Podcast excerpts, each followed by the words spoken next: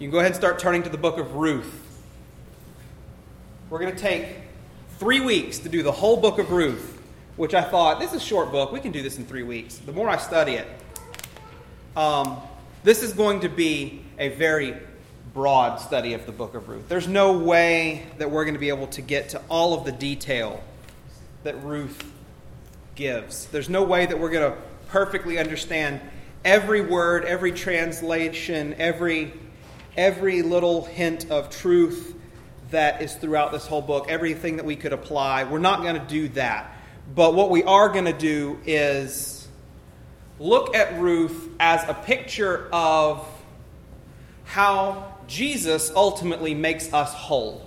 Jesus ultimately um, is satisfying. All those things that we were just singing, how, how Jesus is, is the only one who is perfectly capable of filling us up, making us complete. And here's the easiest way that I can make that make sense to you, okay? Your job is to not respond at the end of this sentence. Do not. Do, re, mi, fa, sol, la, ti.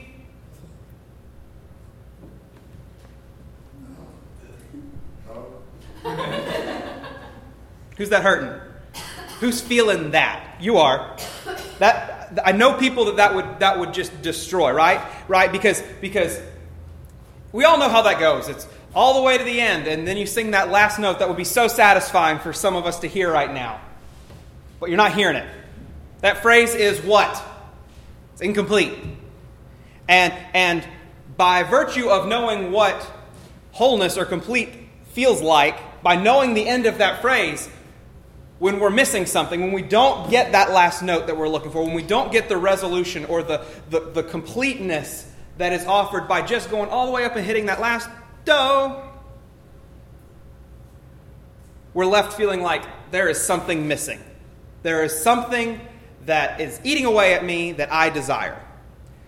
And Ruth is going to give us a really awesome picture of what emptiness feels like, especially this week. This week is kind of the depressing week. This is the week where we get, get the empty life picture, probably that many of us can relate to. Many of us can say, oh, that's just the way I am. And what we're going to find out is that there are a couple of different paths that we can take when we're met with a broken situation or a feeling of emptiness or a feeling of incompleteness.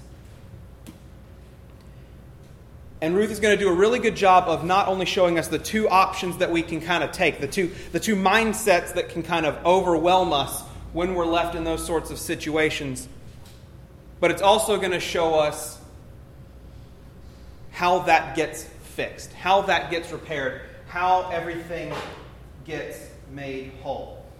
And once we under, and once we felt the emptiness that chapter 1 today is going to show us, once we felt that emptiness, or are reminded that that emptiness is a thing for others as well as ourselves. It's not just on us, it's not just something that only we are going through, but it's something that, that any number of people could be going through, and probably all of us have gone through at some point. Once, once we accurately are able to comprehend this idea, this feeling of emptiness, this feeling of, of being incomplete, then that's going to make the picture of wholeness or seeing something made whole, seeing something complete, be so much more beautiful to us. And that's my goal. My goal is that by the end of the three weeks that we're going to take going through the book of Ruth, that we will more appreciate the wholeness that comes from knowing Jesus and the feeling of being made complete, feeling of having everything make sense, um, not feeling as though we lack anything anymore. We'll hopefully be to that place where Jesus is ultimately what is satisfying to us Jesus is the perfect fulfillment for every bit of emptiness that we may feel. And we can say what we were just singing take the world, but give me Jesus. I don't, I don't need that, I have Him. So that's my goal.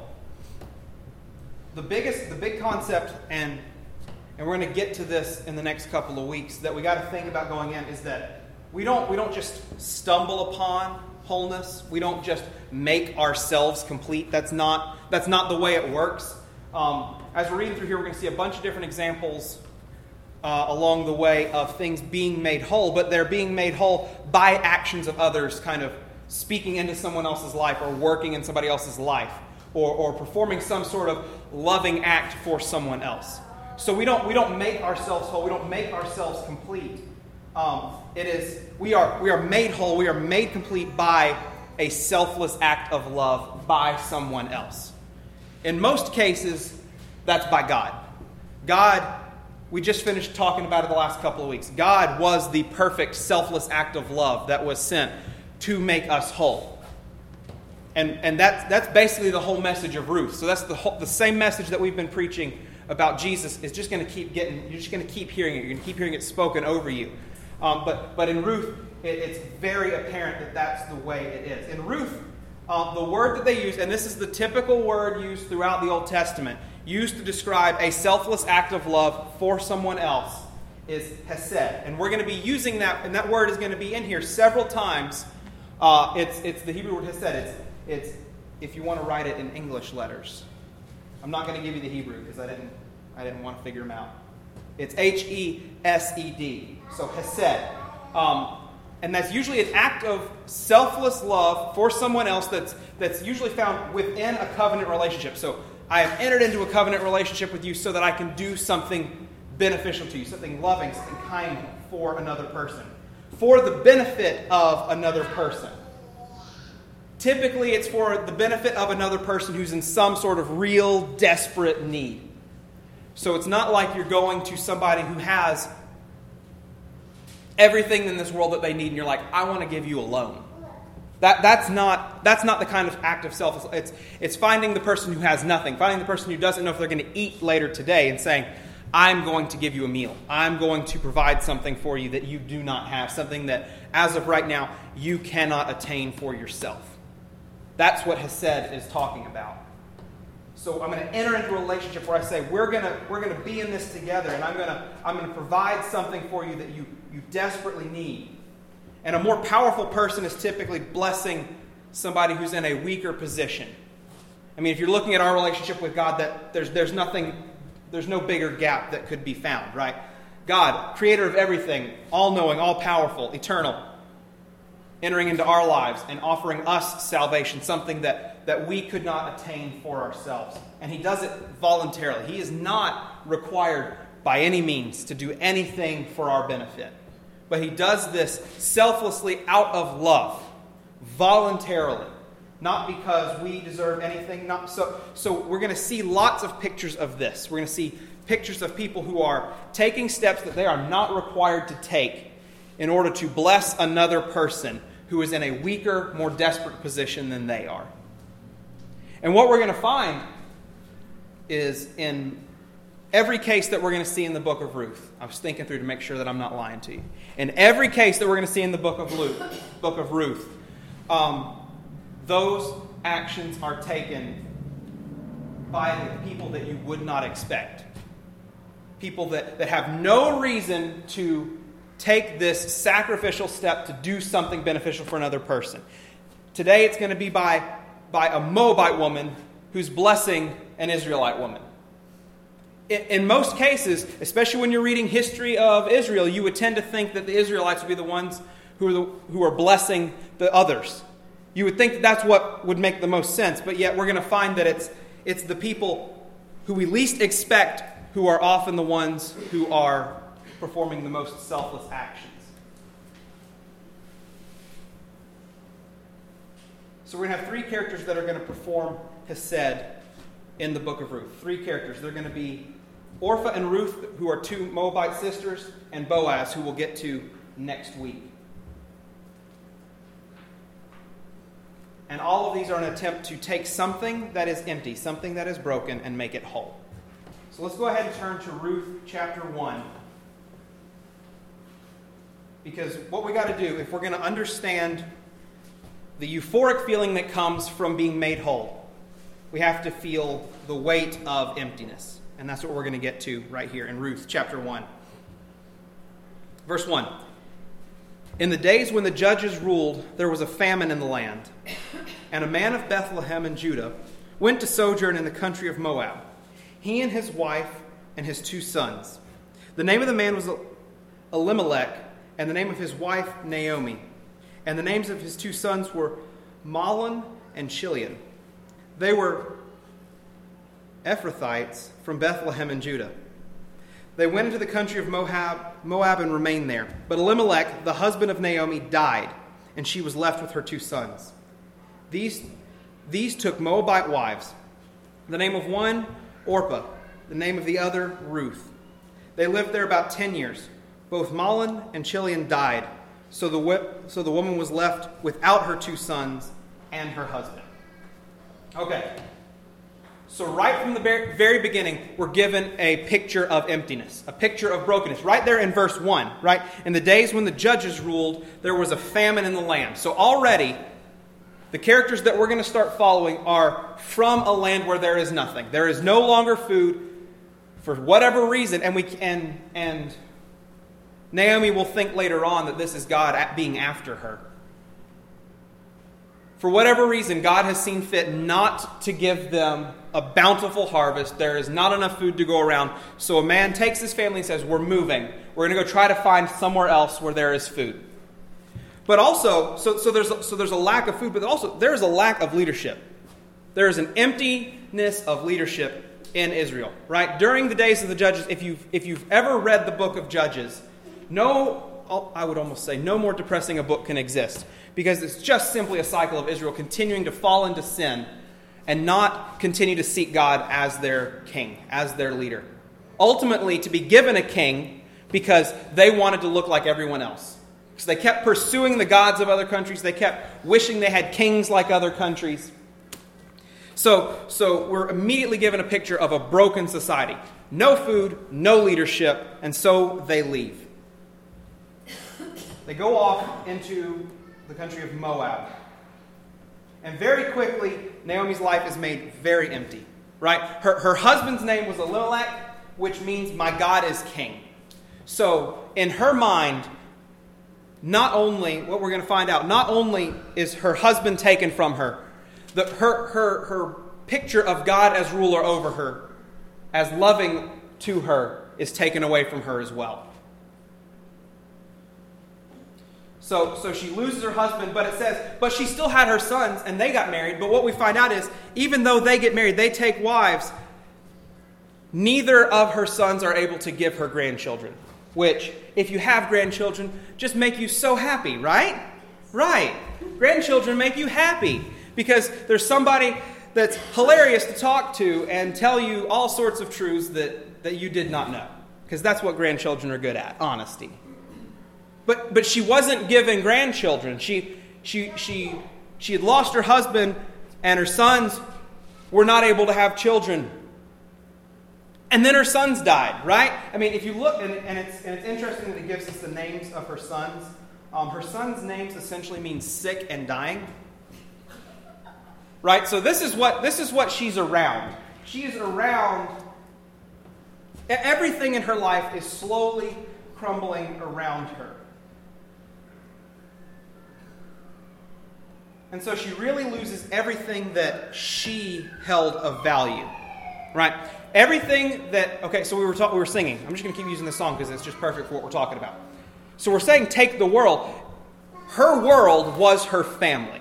Her world was her husband, her world was her sons. Her world was the hope of having grandchildren. And she lost all of those. They were taken away from her for whatever reason. We, don't, we, we aren't given the reason that God allowed her family to die. We're not, we're not told why these things happen. But, but they are taken from her, and she loses everything that to her is important and culturally is, is vital to her means of staying alive. Right? A, a husband is there to provide for you, to do work, to bring home food.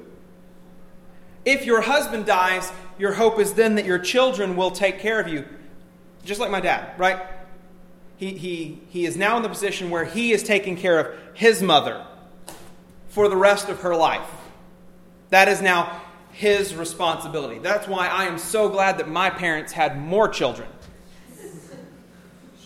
Because whenever they get old, or thank you, I didn't even say it we can share that effort. But but that is but that is the social responsibility of the children. When their parents get to the place where they can no longer provide for themselves, it is the children's responsibility to take care of their parents. And she's even lost that. She has no means of taking care of herself. She's living in a foreign land where, where we don't know how welcome she is. We just know that they went there because there was food. So, so she is as her life is as empty as can be because those are the things that she would have put her stock in: her husband and her sons, and they are gone. So this was a terrifying position for her to be in. She didn't know how she would continue to feed herself for the rest of her life. So the um, only option that she had, we learn about here in verse six. So let's go ahead and keep reading. Then she arose with her daughters in law to return from the country of Moab, for she had heard in the fields of Moab that the Lord had visited his people and given them food. So she set out from the place where she was with her two daughters in law, and they went on the way to return to the land of Judah. But Naomi said to her two daughters in law, Go, return each of you to her mother's house. May the Lord deal kindly with you, as you have dealt with the dead and with me.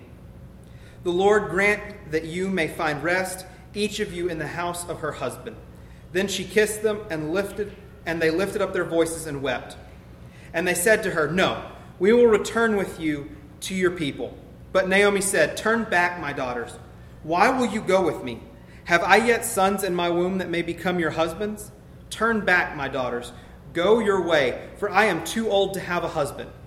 If I should say I have hope, even if I should have a husband this night and should bear sons, would you therefore wait until they were grown? Would you therefore refrain from marrying? No, my daughters, for it is exceedingly bitter for me, for your sake, that the hand of the Lord has gone out against me. Then they lifted up their voices and wept again. And Orpah kissed her mother in law, but Ruth clung to her. Stop right there. So, hearing that back home was getting better, Naomi's thinking, well, I guess the only option that I have is to let's go back.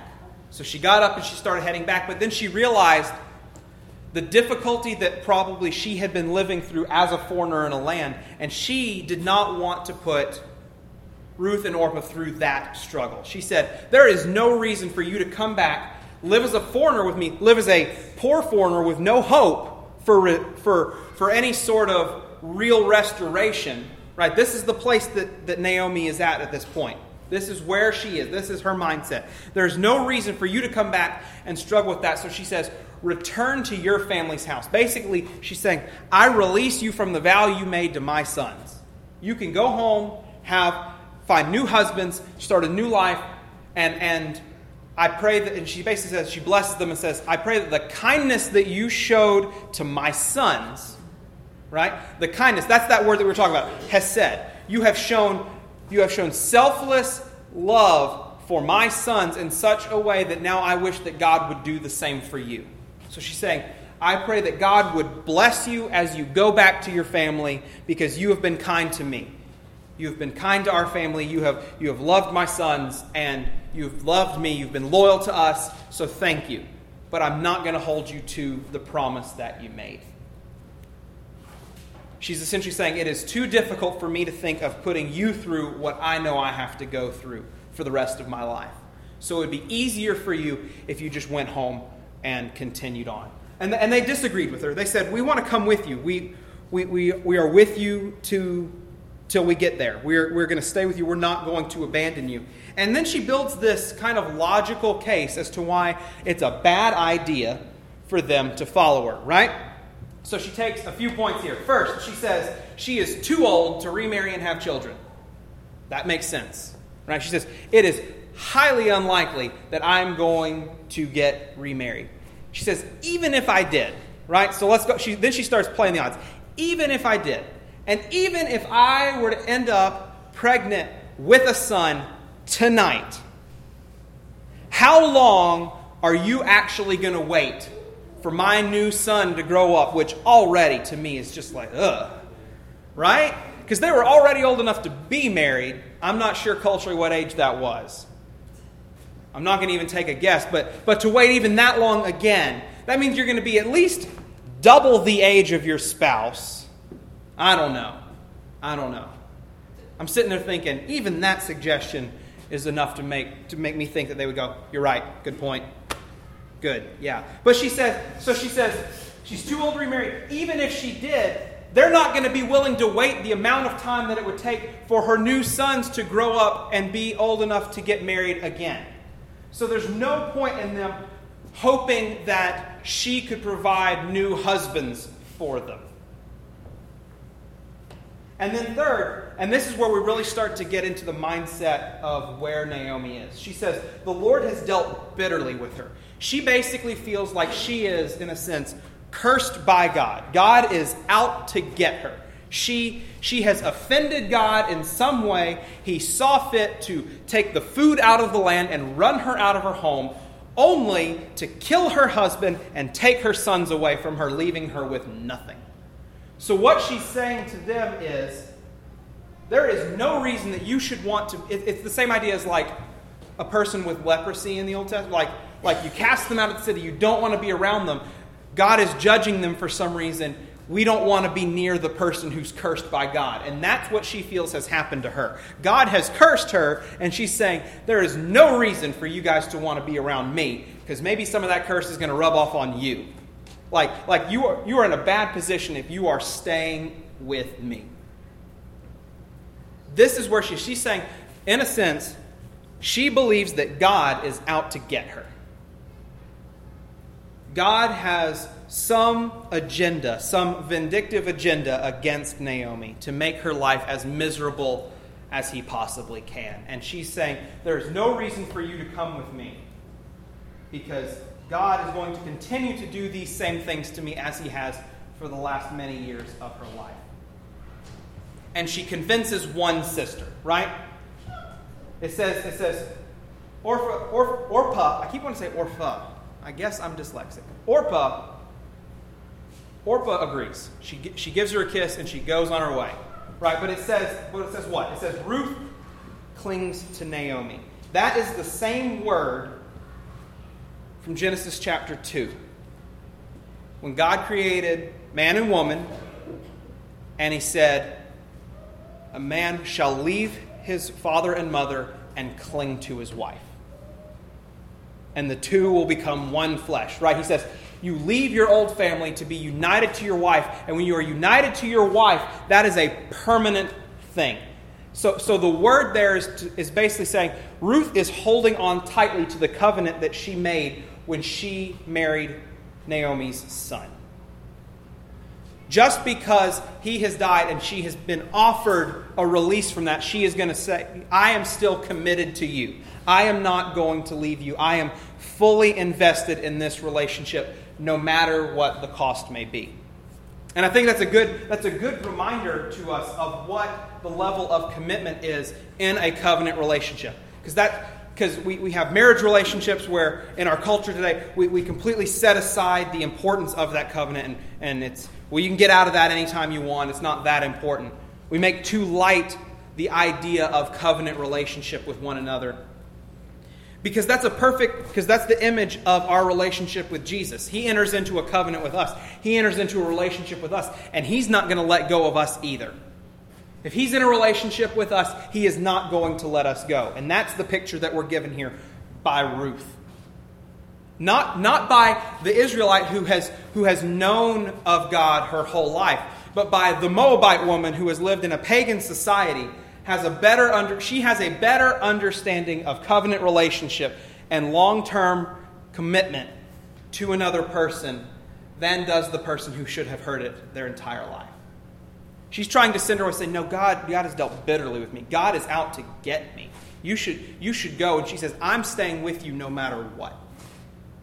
And she holds on to her. And she won't leave. So let's go ahead and keep reading. Verse 19. No, no, no. Verse 15. Sorry. Verse 15. And she said, See, your sister in law has gone back to her people and to her gods. Return after your sister in law.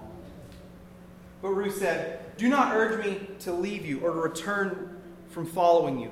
For where you go, I will go, and where you lodge, I will lodge.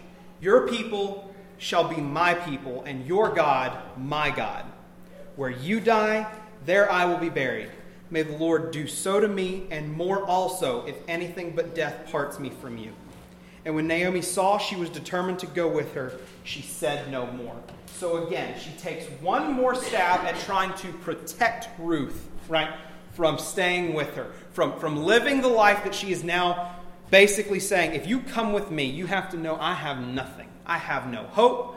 I don't even really trust that God loves me at this point. That's what she's saying. She's saying, it would be better for you to go back to your family and just go back to worshiping the gods that you've already worshiped. She's lost faith in her God that much that she would just send her back to a pagan society and say, You have a better chance of living a better life if you go there and you don't stay with me. But what Ruth says, she comes back, she says, Where you go, I'm not leaving. Where you go, I'll go. Right? Is that can everybody hear the Chris Tomlin song in their head right now? Right? So where you go, I'll go. Where you stay, I'll stay. Right? That's that's what that verse says. That is the two going and staying are like two opposite things, right? They are, they are, they are set apart. They are showing contrast. And we're going to see a lot of that in the book of Ruth, setting up contrast to make a bigger point. So where you go, I'll go. Where you stay, I'll stay. What she's saying is, wherever for the rest of my life I am with you, no matter what the situation may be, whether we're going, whether we're staying, whether we're arriving, whether we're leaving, whatever it may be, if, if, if, if we, if you are alive, I am there with you. I am not going to abandon you It's the exact same idea that we were talking about with covenant relationships. This is a permanent thing to Ruth. This is a permanent decision. She says, I do not care what the consequences are. I am in this with you to the end. And Naomi doesn't fight her anymore. She doesn't fight her anymore. She says, she said no more. It doesn't say that she necessarily liked it, she didn't agree with it, but she could tell that Ruth was determined. There was no reason to continue putting forth any effort to move her from this decision. And then Ruth basically sets up, she says, If I was to ever back out of this covenant, as bad as you think it is on you, I, I wish that God would do worse to me. Like she's saying, This is how committed I am. She's, she is betting everything that she has on this relationship, this commitment that she has made. I will not abandon you, and if I do, may God heap more curses on me than he's ever heaped on you. Her her reaction is one of, okay, right here, Ruth shows more faith than any other character in this book. Toward God, even. She says, I will serve your God. I will come be with your people. I am willing to let go of my entire life that I have back here, leave my family, leave my culture, leave everything that I've ever known, and I'm going to remain committed to you, and I'm going to remain committed to your God which, which, is, which is an amazing contrast because we see Naomi, who is losing all faith that she has in her God, and yet Ruth has more faith in Naomi's God than she does. And she is more able to live out that faith than Naomi does, even though she is the outsider. She is the one who has no life experience. She is not the one who's been brought up being told who the creator of everything is. She does not desire to return to her God. She sees, she sees that her commitment to this is infinitely more valuable than the life that she has lived up to this point. And then verse 19. So the, so the two of them went on until they came to Bethlehem. And when they came to Bethlehem, the whole town was stirred because of them. And the women said, Is this Naomi? She said to them, Do not call me Naomi, call me Mara, for the Almighty has dealt very bitterly with me. I went away full, and the Lord has brought me back empty. Why call me Naomi when the Lord has testified against me, and the Almighty has brought calamity upon me? So Naomi returned, and Ruth the Moabite, her daughter in law, with her, who returned from the country of Moab, and they came to Bethlehem at the beginning of the barley harvest. Okay, so, again, I said that Ruth's going to do a really good job of setting up contrast to make a bigger point. So, Naomi is going to use the meaning of her name to contrast what she wishes her new name should be, or what she thinks her new name should be. Naomi means pleasant, happy. And she says, There is no reason for you to call me pleasant, because I am not pleasant. I am bitter. Call me Mara. I'm changing my name to represent my emotional state right now, which is that I am bitter against God because He has dealt bitterly with me. This is where she is. This is where it all kind of comes to a climactic point for her. We've seen it kind of seeping through a little bit by little bit by little bit, but here she says, No, no, no. God has dealt bitterly with me. Just call me bitter. Because that's who I am, and that's who I'm going to continue to be. I am, I am done. She's essentially saying, I am done with dealing with the pain that, that God has given to me. I, I, I have fully accepted that this is the place that I'm in because God doesn't like me for whatever reason. We may feel like that sometimes. I don't know. You may feel like God has put you in this kind of a place and He's dealing bitterly with you and it's just that he's out to get you. You may feel that way, and you may and, and you may be left with nothing. You may have had everything taken away from you. You may lose some important relationship, or a or a parent, or you may lose a job, or you whatever it may be. You could lose something that you think is of a great deal, means a great deal to you, is very valuable to you. And, and, and she says that she has come back with nothing, right? Does anybody notice anything there when she says, I've come back with nothing? Poor Ruth. She didn't come back with nothing. She came back with somebody who just finished saying, I am committed to you for the rest of my life. This, this is where, this is the place that Naomi has gotten. She has gotten to the point where no longer is she even willing to see the good that's in her life, the, the hope of restoration that's in her life. It's not like it's not like there is still a famine in Israel and now there's a famine in Moab. It's not gotten even worse beyond that. She's come back to a place where God has begun to bless them and give them a harvest. But she is not seeing that now. She has so welcomed her bitterness, she has so loved the mindset and emotional state that she's in, that she is now unwilling to see anything other than negatively. I have come back alone. God has dealt with me bitterly. There's, there's, there's nothing in my life of any importance. And Ruth's sitting there saying, Come on now. I don't know that she's saying that. That's kind of how that's, that's how I would be thinking. Ruth's probably saying, "Man, I just feel bad for her. She's in such a bad place." Because that's that's kind of the person that we see in Ruth. We don't see a person who, who gets frustrated or bent out of shape or or she, she just seems to feel sorry, compassion for Naomi. Her, her compassion and her overwhelming love for the commitment that she's made to her is more important to her.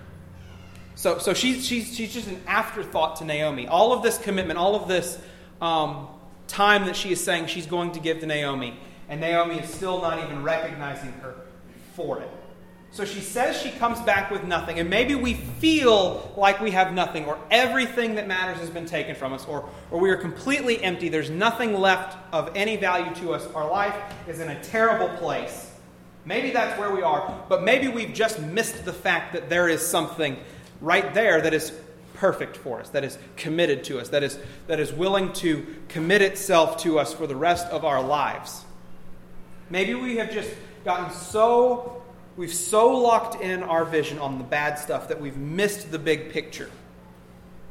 In, Naomi's case, it's that there is Ruth who is there, who says, I will do whatever I have to do to make this work. I am here with you. Or maybe in a broader, broader scope, like I was saying at the beginning, maybe it's just the fact that we don't see that, that behind the scenes, God has written a perfect story and He is, he is here for us. He is, he is wanting to enter into a relationship with us and make us feel complete. We have, we have two options. We have two options when we are met with a broken situation, when we are faced with emptiness. We can either be like Naomi, who sees all the negative and says, God's out to get me. I don't want to have anything to do with him. And we can, we can just double down on our frustration, our, our anger, and we can just continue to just sit in it and stew. At times, I'm really good at just sitting and stewing on my sin, right? If I get angry, I would much rather just sit and be angry sometimes than deal with it, right? So we can just double down on our bitterness. Or we could be more like Ruth, who, again, Naomi keeps making this all about herself. Ruth lost a husband too. We think about that? It's not like Ruth hasn't had anything taken from her either. She's lost her husband. She lost her hope forever being provided for. As of now, she has no hope of having children to take care of her in the future. She's in the exact same situation as Naomi. But yet, she doesn't resort to being bitter, to being angry with God, and to not desiring to do anything. She, instead of doubling down on her bitterness, decides that I'm going to double down on my commitment, my covenant, my, my reliance on this commitment. And in a sense, she's doubling down on her reliance to God. In the face of emptiness, in the face of brokenness, in the face of nothingness, she's saying, I can rely on God. I can rely on the creator of everything and I can commit fully to Him and trust that this is going to work itself out, that He has a plan for what we're going to do next. So we can be like Naomi or we can be like Ruth. And at times, we're probably a little bit like both of them.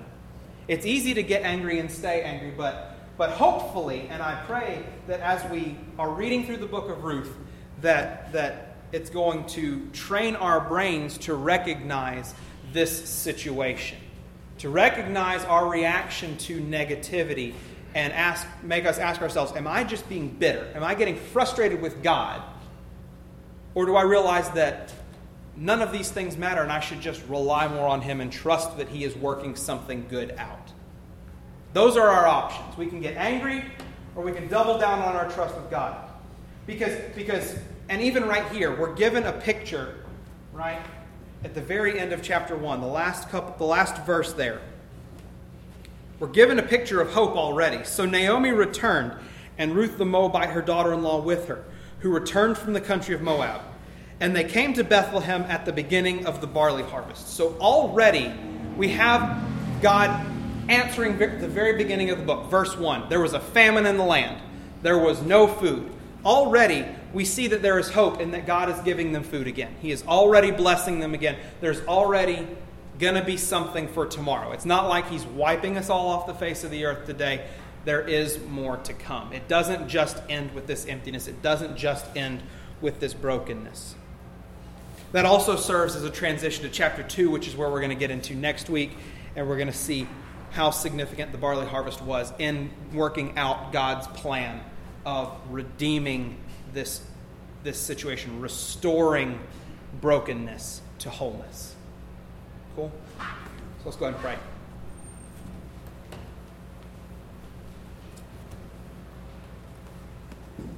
God, when we're faced with difficult things, when, when times are tough, when, when, when we are frustrated by our circumstances, it's so easy to just get angry and give up.